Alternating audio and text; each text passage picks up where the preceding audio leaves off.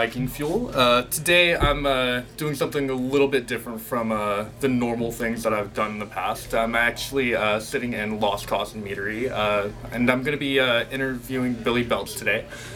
he is an award winner. He has won a few awards with the Mazer Cups as well as a few other awards, and I'm actually really happy to be sitting here uh, with him today. Um, and today's actually a really special day for you guys too. It's your uh, one year anniversary, correct? It is, yeah. We opened the doors to the public uh, a year ago today.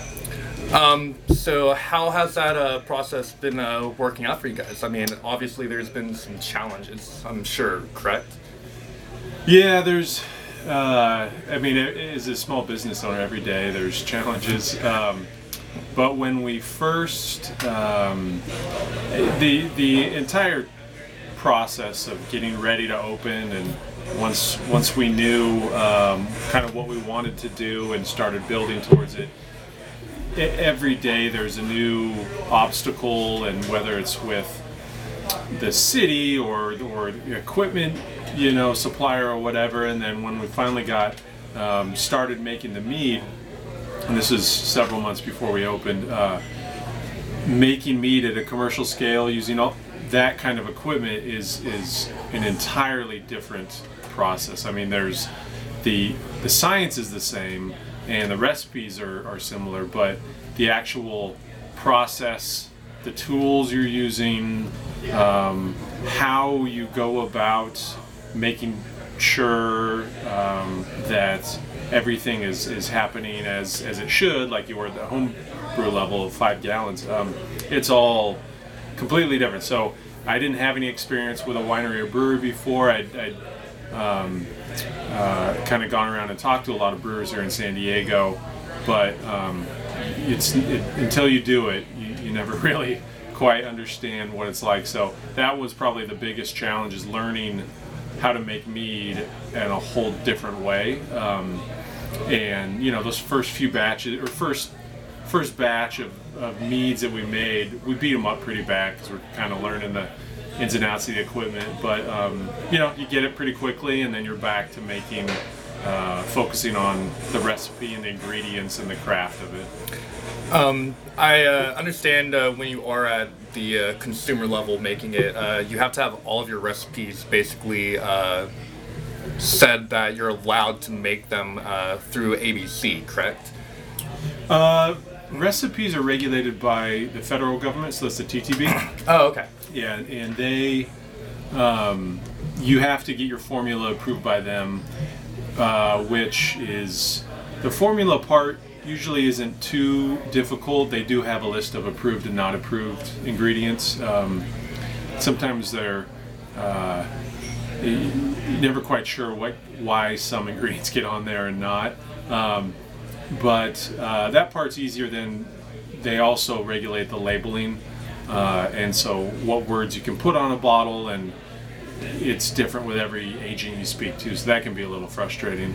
I have heard a lot about the battles in yeah. that regard in general, which is why I brought that question up.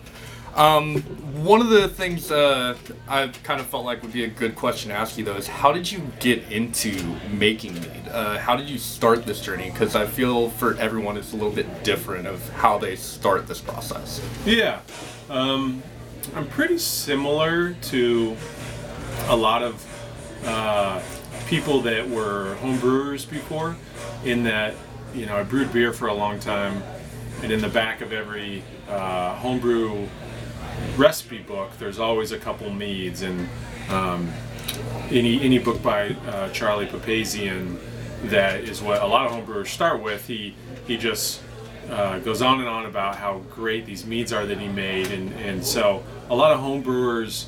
Um, over the last like 20 years, were always kind of intrigued to, to, to give it a shot.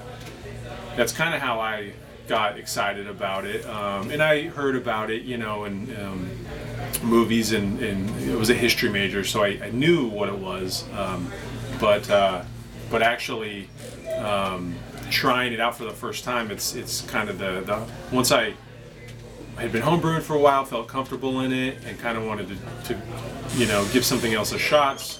Uh, when I ended up making my first mead, and um, and it, you know it was awful, like a lot of, like a lot of mead makers for the first time. Uh, but I I liked it so much, I liked the process so much, and was so intrigued by what you could do that I really kind of dove into um, all the challenges. Why did it turn out this way? Um, you know, what, how else? What can I do to tweak it? And once you kind of go down that rabbit hole, it's for me, it's a lot of fun because there's there's a lot of good information out there, but there's also a lot of bad information, and there's not a lot of um, it takes some work to figure out what the real best practices are, and that's kind of I enjoyed that challenge. Um, I will say with uh, myself personally, I felt uh, I started watching a lot of movies and uh, seeing uh, Mead mentioned a lot of movies, and I felt for me it was uh, partially about starting because of that, and then uh, also kind of tracing my heritage back because I'm uh, Irish. Oh yeah. And uh, there's a lot dealing with the Vikings uh, being uh, pillaging Ireland, and I felt for me it was a good way to kind of trace my heritage back as well as do something that was incredibly ancient because mead is one of the oldest forms of fermentation. Yeah. And uh, I do agree with you in the regard that uh, starting off the first time it always ends up bad. Uh, the first two that I did, I didn't even go with the straight traditional. I did a raspberry lemonade, and then uh, I don't even remember what the other one was to be honest with you. Yeah. Um, but both of them, while they, they tasted good, uh, they didn't clear very well at all. Uh, I hadn't learned to use uh, nutrients uh, like uh, Fermaid uh, at the time. I was using something else completely. And uh, thankfully, through the Modern Mead Makers uh, Facebook page, I learned quite a bit. Granted, there is some bad information on there too, and I do want to state that. Um, but honestly, between you, um, Chris over at Golden Coast Mead, and um, I, I have to give a shout out to Ryan Carlson because that dude has been definitely helping me out a lot. Um, I've learned a lot, and I do have to say thank you guys for being helpful in the process. Um, I will say my personal favorite mead that I've had from you guys is the coffee mead. I'm actually drinking some of it right now. Yeah. Um, but uh, what would you say your favorite mead that you've made is? And uh, would you like to talk a little bit about uh, the process in making that mead? Um, it, it's a little different when you're the the mead maker. It, it my favorite one is uh, different every day, or it's usually the next one we're about to release. Um, you're, you're your own worst critic, right? but I do, I do think the mead I'm. Um, we have some Bochets we're about to release that I'm really stoked on, uh, especially a uh, a chocolate Bochet and then a fig and coffee Bochet, which are like the fig and coffee um, is just those flavor that flavor profile's right up my alley. And, and I, I want to do more meads like that where there's um, you're you're using kind of the dark fruit uh, fig um, chocolate uh, earthy coffee type flavors you get from caramelizing honey uh, and then and, and kind of build on that. Um, and we're actually one of the the collab we're doing with the home brewer um, is uh, uh, a, Belgian quad, which and again we're using that that same caramelized honey, and then you know instead of basically they're making a quad, but instead of um, candy sugar they're using this caramelized honey. It's just I just love those flavors so much. But um, so that those are going to be exciting.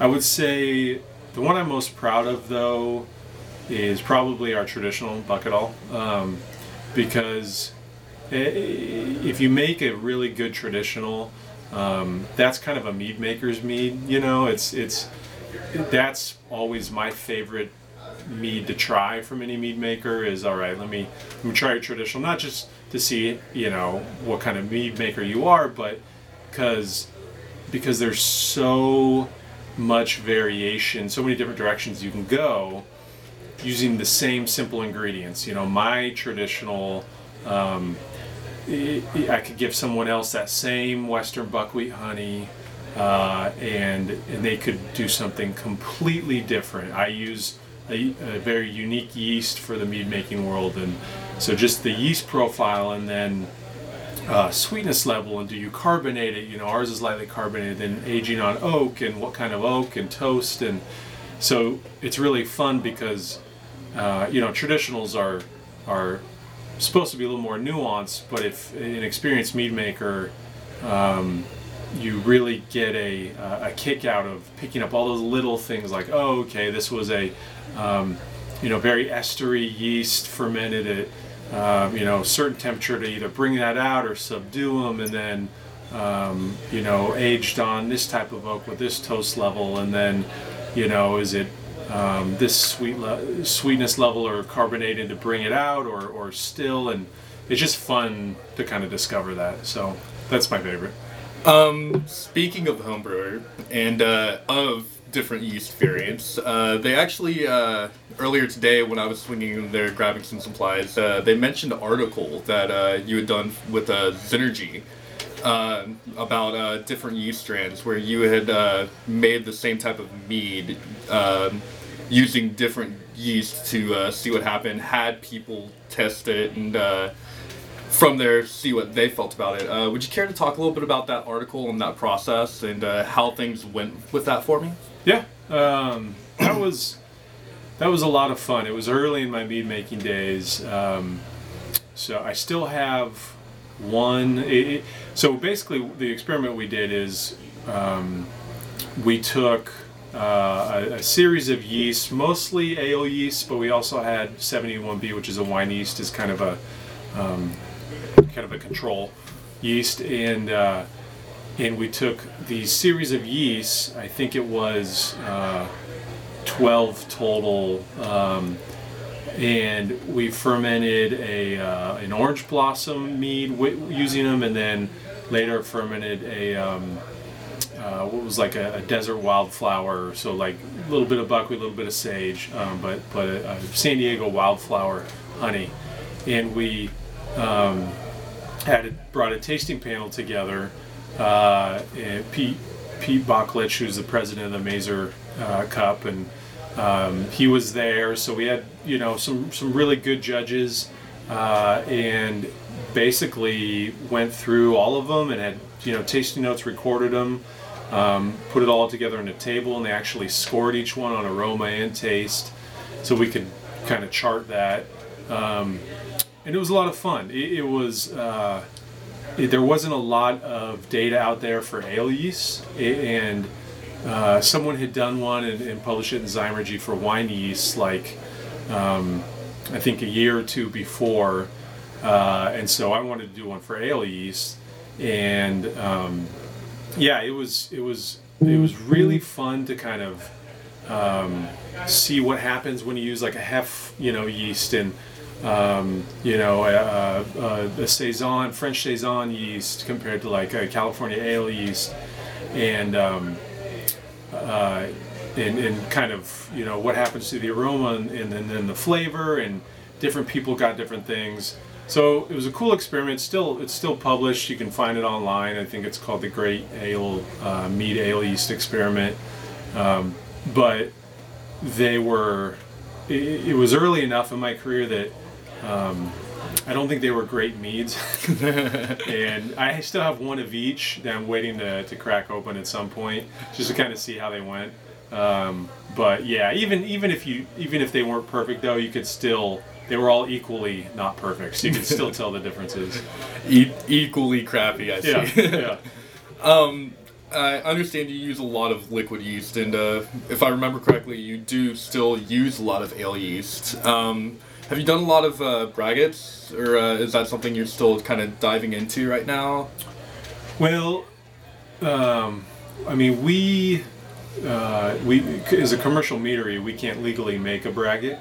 Um, Oh, I didn't know you couldn't do that as a yeah, because we're we're uh, considered wineries by the uh, federal government, and um, there's a, a rule winer, wineries can't have any grain on the premises at all. So, uh, in order to make a braggot, you'd have to have um, both licenses, brewery and winery, and then you'd have to uh, kind of split the space um, and or switch off you know what is used for what Mike Faul up at rabbit's foot does that Uh, but I'm not a big braggot guy. I um, I've had I've recently had a couple that are turning me around, uh, and um, Eric Olson, who's going to start a meadery down here, uh, Miat Hall Meadery. mm, He just won the best of show for the national um, honey board uh, beer and honey competition. It, it was one of the categories, um, and it was a braggot, and it was amazing. Uh, it was the, the best braggot I've ever had. Uh, and then Mediocrity, which is a local meadery as well, they made one with um, Golden Road, and uh, that was delicious. Uh, it's kind of like a stout uh, braggot. Um, so those two are kind of kind of turning me around. I, I, I, I get them a little more now, um, but I don't think we'll ever make one. I I I love my beer and I love mead, and when they come together, I I almost feel like it's it's not they're not the sum of their parts. They're just kind of a muddled, you know. I don't know. I uh, I actually uh, made a uh, coffee stout uh, braggot. Now I cheated a little bit and uh, used the Northern Brewer kit uh, for the coffee stout, and then added honey to the recipe. Um, but I'm actually really happy with how that one uh, turned out. I'm Oh, nice. probably gonna have to bring you a little bit to try to see if I can turn you around a little bit more. Yeah, yeah, yeah. I'll I'll I'll try it. Uh, so um, I brought you a bottle of my Huckleberry Bochet uh, to try out, um, but I uh, know that you're currently uh, working on a collaboration, uh, Blueberry Bochet, and uh, I was curious, uh, how's that process going uh, with the collaboration for you? Good, good. Um, so that's Satipaya and their mead makers from Sweden. We thought that would be fun. They were they're kind of doing a, a, a U.S. tour right now, or I think they just got back, and they did a collab with Superstition last year. So they um, they I mean they make some amazing mead.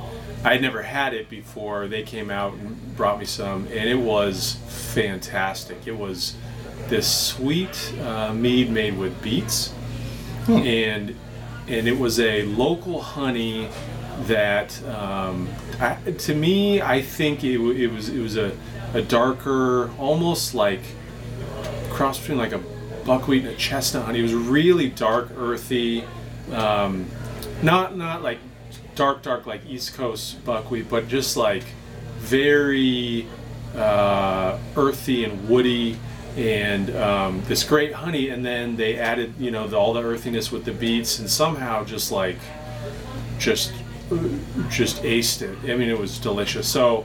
Um, it's still the only mead I've had from them, but they make great stuff. So what we did when they came here is um, we used some of our caramelized honey and then fermented it with uh, a lot of blueberries, and um, it's only a 80 gallon batch, so just kind of a small one-off. Uh, but yeah, it's still fermenting. It'll probably be done um, in a few days, probably four or five days, and then we're gonna um, eventually rack it onto vanilla and cinnamon. Ooh, that definitely sounds like it would complement it really well. I'm looking forward to uh, being a sampler for it. Yeah, yeah, I'm excited. So, uh, excluding your own mead, um, what would you say is probably the best mead you have ever test- tasted? I know this question is probably a hard question to really have a good answer to because there's so many great ones, Yeah. but I want to hear what your answer is to it. I don't know if I have a um, a best, but I, I can tell you the ones that I've always remembered that I, I really really like. Um, so, like I told you, I'm a big fan of traditionals, uh, and Sap House Meadery. Um, they just make fantastic meads all around, and they um, started aging some of their traditionals in uh, spirit barrels. And I had a, a bourbon barrel aged um, traditional mead from them. Think like two years ago uh, at the at the Mazer Cup, and it was just it was fantastic. Um, and uh, other tra- good traditionals I've had, uh, Melovino, um, uh, Prairie Rose, uh, Susan Ruud up in, in North Dakota or South Dakota. I always forget which one makes a, a fantastic clover um, traditional. Um, and uh, other, I, I mean, there's so many good meaderies out there. It's it's hard. Um, I really like what uh, Brimming Horn is doing. Um, that's another one that stuck with me. John Talkington, he made a some mead that is I think it's like buckwheat honey and then like six or seven spices. Um, and I had it before they were even open. Uh, I think two years ago, at the Mazer Cup. So it was, and it had aged for a while, but it's just this big, um, complex, really, really dark and and um, a lot of earthy, a lot of dark fruit from something, and it was just I, it had some weird name, and I remember drinking that and was like, at the time that was the best mead I'd had. um, and then yeah, you know I'll always enjoy a, a Schramm's or Superstition mead, and um, um, those are always a treat as well. Like I said, I know that's a hard question because there's so many good ones out there. Um, you mentioned the Mazer Cup uh, quite a bit uh, just now, and um, I know your uh, Devilish Grin actually uh, won an award at the Mazer Cup as well as a few other awards, and uh, you've actually judged at the Mazer Cup a couple times. Um, I was curious if you could talk a little bit about the competition process and uh, what people can expect when they're entering, as well as uh, what it's like to be the judge at such a huge event like that. Yeah. Um, well, we could we could talk just on that topic for an hour, but right. um, a couple of tips I have for uh, for entering competitions. One, don't you know focus more on the feedback you're going to get than than placing, um, because it just takes a a long time or at least a lot of entries and, and competitions to kind of get a feel for it and understand okay um, what am i going to get out of this? What's what you know what is good feedback? What's not? And, and what are the judges looking for? What not? Um, it is always a little bit of a crapshoot especially in mead because any regional competition you never know you could get a fantastic you know judge that is doing Mazer Cup every year and owns a meadery, or you could get um, you know a beer judge who's only had a few commercial meads and um, and and is just kind of all over the place. And that's still pretty rampant you know out there in some of the regional competitions. So go in expecting hoping to get more around the feedback and kind of get a sense of, of it um, if you're starting out and then once you kind of uh, get some stuff out there and back. Hopefully, you get good feedback. Um, it's getting the, the quality of judges is getting better every year. Quality of mead is getting better every year. Um, but if, if you if you really want to get into entering competitions, I would recommend actually uh, becoming a judge yourself. And um, best thing I ever did was was become a BJCP certified mead judge. It's a great learning process to, to do that. Um, I think it's a little easier now that it's all online. I don't think they have an in-person tasting like they used to, um, but that way you you under, you can see it from a judge's perspective, um, and it's a lot easier to understand. So if you're entering a mead, you know, it, before you just write, okay, here's what's in there, um, and here's the kind of honey it is, and, and you know, send it off. Think about um, how can you help the judge understand everything that, that would be beneficial to this mead. So if there is a distinct honey, you know, call that out, and even if it's a wildflower, you can give a, a region the wildflowers from, and then a good judge will be able to take that and, and you know, use, work with that knowledge a little bit more. Oh, okay, it's, uh, you know, North Dakota wildflower, so there's going to be some clover. So if I get cinnamon, that's that's fantastic. Um, or it's Hawaiian wildflower, and I I'm getting tropical notes or coffee. You know, it, um, those things as a judge you, you, you can't assume, but as a if you're entering something, you want to help the judge find. I guess the way to say it is you want to help the judge find the things that stand out and make that mead unique. And if they can't find it, they're not going to reward you for it. Um, so whatever it is that stands out in that mead, um, that you that you can find. Oh, I get some um, some of these notes in there. Uh, it, it the anything you can do to help lead them there um, is beneficial. I mean, you, you, can't make up stuff, but you know, right. um, you you want to be cognizant of um, what they will be looking for and, and finding or not finding, um, and it's still pretty common in the mead world that if you're going to enter something, um, at least for dry or semi-sweet. Uh, you will often find meads that are on the, the sweeter side of that range will do better. Um, there's not a hard and fast rule at all, but uh, I mean, the range is so big, you know, dry, you have gravity 1.0 to 1. Point, uh, or, well, yeah, 1 to 1.01. That's 10 gravity points. Um, I mean, if you if you do something that's uh, 1.008 and it's um, but it still t- is dry, you know, to and has the perceived uh, comes off is perceived dry. Um, it'll it'll have a little bit more body and it'll have maybe a little bit more roundness and and maybe honey character and things that that is something is that just bone dry. Now, not always, um, right? but that's for for people starting out, that can be a, a um, kind of a thing to consider. Is you know if you're entering in as semi-sweet and mm-hmm. it's at the very driest part of semi-sweet, just you know you're, you're competing with things that could be 15 gravity points higher. You know, maybe it's maybe it's perfect, maybe maybe then you, you might need to rethink it. So right, and uh, with that in mind, I know there's a lot of people that'll probably enter like session meads uh, in that, and uh, with sessions there's also carbonated, and um, with that in mind, you're probably going to be running into a lot sweeter meads with the process of making a session because it's a lower alcohol content as well.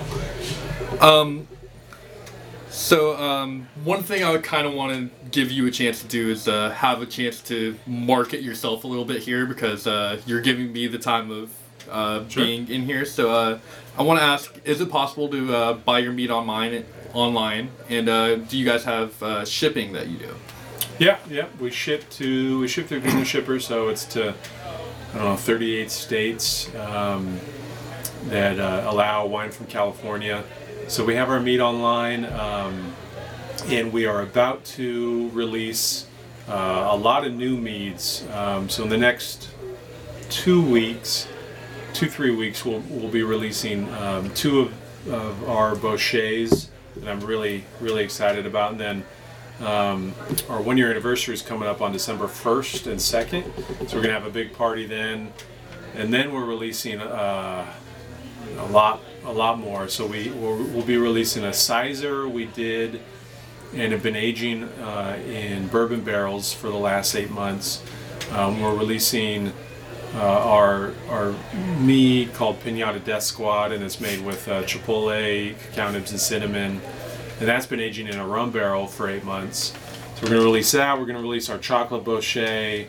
Um, we're going to bring back a couple kegs of the um, key lime pie mead we collab we did with Superstition, and then we have a, a brut IPA mead we did with Melovino that we're going to need a couple kegs of. So um, it's going to be fun. Uh, the the collabs we're, we're not going to sell online or in bottles, but everything else we will.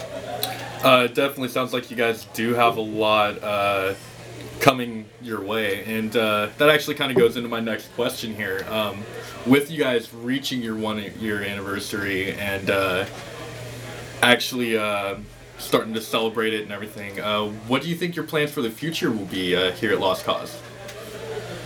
Um, I, know, I know that's a bit of a hard question to answer. well, our immediate plans are um, we're looking at a new space so we can uh, expand our production, and um, uh, I mean that was always the plan here because we you know we share the space with Serpentine Cider. Um, and we, sh- we we knew that after about a year and a half, two years, um, we'll have, have, have run out of production space, and it's actually happened even quicker than we um, expected.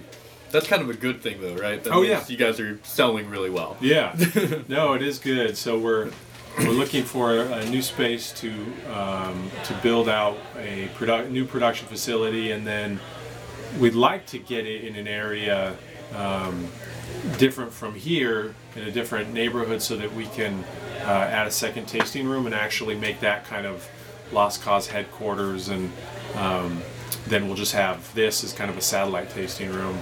So that is that's the big big project we're working on right now.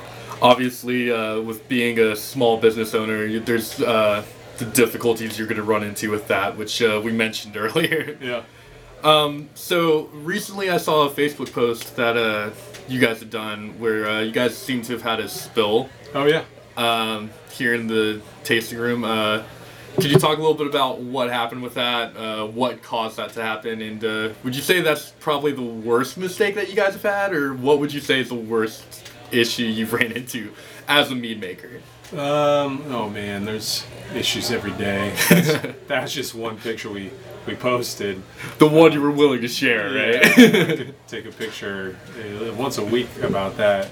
Uh, no, that was just it was just a leaky keg. We we put on a um, a little experimental mead that we did for the walkabouts here, and it was just five gallons, uh, and it was a corny keg. So one of the connections um, got loose and just started leaking, and all it takes is you know 15 minutes of a, a leaky keg, and it's everywhere. So um, that was that. But you know, equipment, it, you, what people you know need to know if they're ever going to start a meadery is, it really is you know a, a manufacturing business. I mean, it's also um, you know you have the tasting room and, and, and you know however you're distributing your product and all that, but at its core, it's manufacturing and manufacturing businesses. That is you have a lot of expensive equipment and that is what you are working on you know every single day there's there's always equipment things that need to be fixed adjusted and every day you're kind of like okay how can we work around this and we've gotten into a pretty good groove now but um, you know every time we are going to get something new or scale up or now that we're doing a lot more barrel stuff it's always kind of a learning curve of um, how to do it and then how to do it right you know with with uh, as little impact to the product that um, if any you know. So that's there's always something that, that can go wrong with that um, luckily we've we've been lucky enough to um, not have any disasters yet That that's definitely good to hear. I know with uh, barrel aging, you kind of run into the issues if you have to have properly treated barrels where uh, there aren't any. I think it's called uh, burrs in the barrel and uh, things like that. And uh, now that you've mentioned you're doing uh, bourbon barrels, uh, that's definitely something I'm gonna have to come here more often for because I do love my bourbon. oh yeah Um, I feel like I've taken up quite a bit of your time today. Uh, I am sorry about that. Oh, no. Um, my last question I'm gonna ask uh, before I uh, let you go back to uh, doing your job here is um, if there's any advice you could give for somebody just starting making mead, what would it be? Um, it would be try and perfect a traditional mead and um, and try and focus uh, on creating uh, aroma-driven meads. I think that um, if you there's so much that you can tell in in, in aroma more than taste and um, that's not always true. I mean, there's some, some really yeasty characteristics you can you can only get in taste, but um, if you if you try and become aroma driven and like okay, not just looking for off flavors, but why didn't this mead have the aroma that I wanted, the, um, or why was it different, or that will lead you to answers that will almost always make you a better mead maker. So there's a lot of good information out there. I guess the other thing is you know know where to get the right information and the and what's the wrong information and uh, and and the right information is I've found most that it's um, you you only you have to know the source and what uh, what what meads does that do they make? Um, because there's been some people I, I took got a lot of advice from that you finally realize well they you know they have a big voice say on a certain website or something uh, or a big personality but in the end they're um, they're not making great meads you know and then you find these other people that you know don't don't yell and scream a lot but they're just making consistently fantastic meads or winning these awards and and suddenly you know realize oh i should probably pay attention um, to what they're saying and um, Tom Repas is a good example of that. Just super nice, soft-spoken guy, but you know he, he engages in the Modern Mead Makers Forum. Um, he just won Mead Maker of the Year, uh, and you know I think it's always funny whenever he gives advice. It's just like okay, that the the the advice should just stop right there. Like like just do what Tom said because he makes just fantastic meads and he knows the science behind it and he's a beekeeper and um, I mean there's a lot of people he's not the only one that's that's on there making great meads giving great advice but um, you want to know the source and know okay whatever whatever that guy or girl said that's that's what I'm gonna do um, those would be my two pieces of advice you know get get your uh, insight from the right people and focused on aroma, um, and, and that will make you a better mead maker. I, I do have to uh, agree with you in regards to starting with the traditional because me being the idiot that I am, I started with Melomels and uh, paid severely for it. but I, I feel like everyone that kind of dives into making mead, they want to start with complex stuff first, and uh, then from there uh, dive back after they've realized they've failed and start working on the traditionals from there. Well, that's actually a, I think a, a, a watershed moment for most mead makers is, you know, you make a couple melomels and they can, or, or whatever, you know, um, capsimels, something big and sweet and um, sometimes they turn out horrible. Sometimes they're actually, you you know, not great but drinkable because you put in so much fruit, you're back sweeten it so much that it covers up anything. And then though there there's like two paths. Mead makers then either often realize, okay, I want to I want to learn the the real science and art behind making, you know, great fermented meads. So I'm going to go and try my hand at traditionals and perfect those. And then there's the, the group that just keeps making uh, outlandish mead, not outlandish, but um, meads that can hide faults. And some people have actually gotten pretty good at it. But if you if you had to make a traditional mead, you know, say like a off dry traditional mead, um, and uh, you know under six months, you know, and, and, and try it. Um, it's it's night and day from someone who's who's embraced the traditional meads and, and the, the science behind it and figured out what to do. So um, you've kind of taken the right path, I would say. Go back, focus on traditionals, uh, get that, and then there's so much to learn in, in all the other styles. Any kind of go and add that. Uh, I definitely do love my traditionals. I'm, I'm sorry, I'm gonna take a little bit more of your time and dive into a little bit more of a complex question here. Uh, with uh, regards to traditional mead, there's a kind of the modern science mead, and then there's the actual old school traditional mead where you're using raisins as your nutrients rather than using, uh, let's say, like Fermaid or uh, things like that. And uh, I don't know if you've ever actually done the old school way of doing it. I know I personally haven't. Uh, I was just wondering, have you, have you uh, had the old school way of uh, mead as a tasting before, and uh, how would you compare it to modern science?